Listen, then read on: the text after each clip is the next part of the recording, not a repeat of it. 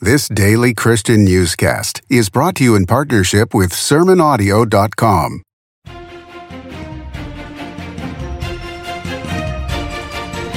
It's Monday, September 11th, AD 2023. This is the Worldview in five minutes, written by yours truly and heard at theworldview.com. I'm Adam McManus. Suspected Muslim terrorists attacked and burned a Catholic seminary in Kaduna State, Nigeria on Friday night at 8 p.m., killing a young seminarian who was trapped in the fire, reports International Christian Concern. The attack occurred at the rectory and house of St. Raphael's Parish. While two priests escaped the blaze, seminarian Na'aman Danlami perished. Kaduna State Governor Uba Sani vowed to bring the assailants to justice. Ecclesiastes 12:14 says, "For God will bring every deed into judgment, with every secret thing, whether good or evil."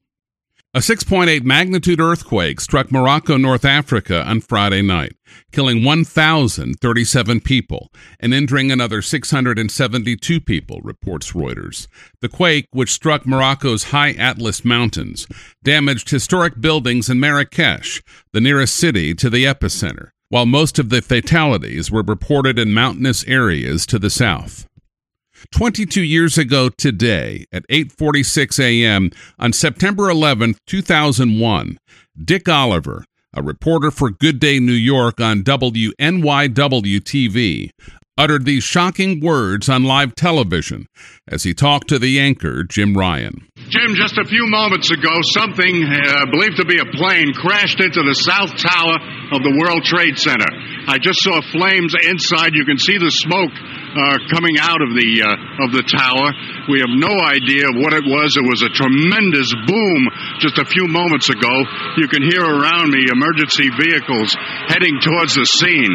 Now, this could have been a, uh, an aircraft or it could have been something internal. Uh, it appears to be something coming from the outside uh, due to the uh, nature of the uh, opening uh, on about the 100th floor of the South Tower of the World Trade Center. Minutes later, Dick Oliver observed this. Now the smoke coming out of the opening appears to be black smoke.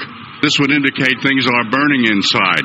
We have no idea of what happened, but we did hear what sounded like uh, sounded like an aircraft, uh, and then a tremendous boom. Now I don't know whether we can confirm that that was an aircraft or not. And then, for the first time, Fox 5 anchor Jim Ryan cited the 1993 terrorist attack on the World Trade Center. One's memory has to go back to another terrorist attack. Uh, one would hope it is not this time, but if it were a plane that crashed into uh, the uh, side of the building, you would imagine that there would be something on the ground that would be visible. So that's, you, that's true, Jim. I cannot see the ground from here. Uh, you recall back in, I believe it was 1945, when a U.S. Air Force plane crashed into the about the 80th floor of the Empire State Building during a foggy night. The skies here, as you can see, are perfectly clear. So I'm starting to lean to the idea that perhaps whatever happened here came from the inside of the World Trade Center. Something uh, has either crashed into the World Trade Center. Uh, if it were t- I'm just told that Metro Traffic is reporting that it was indeed a plane crash. If that's the case, where's the plane?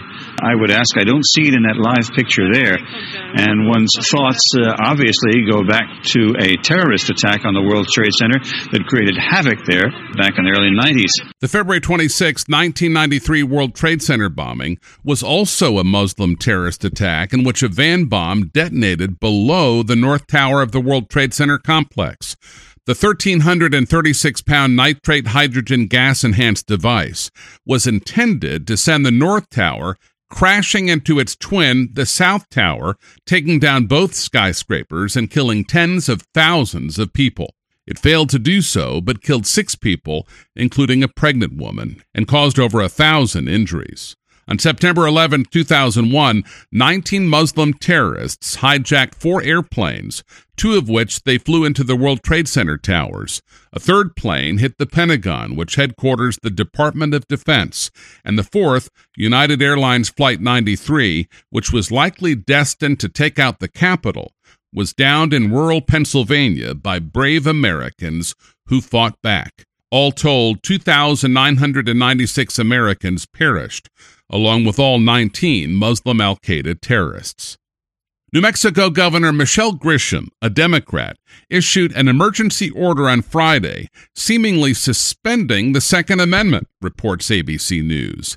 She has graciously exempted law enforcement officials and security guards. For the next 30 days, citizens are not allowed to carry guns in public in the Albuquerque area following recent gun violence.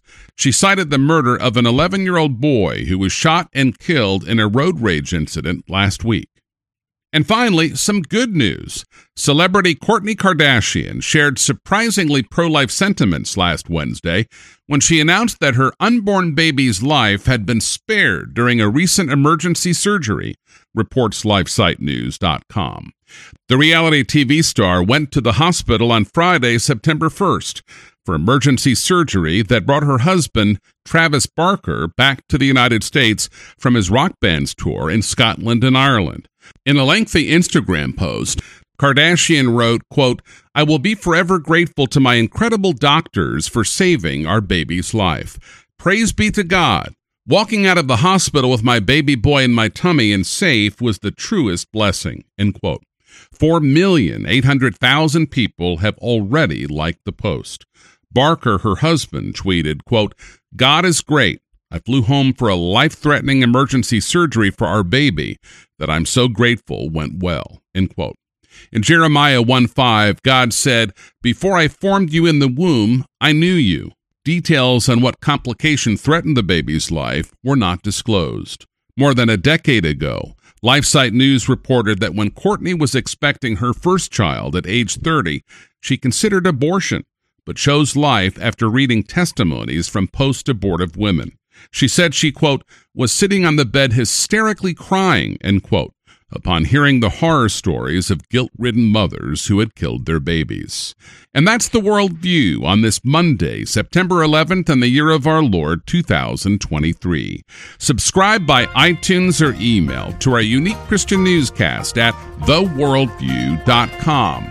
I'm Adam McManus. Seize the day for Jesus Christ.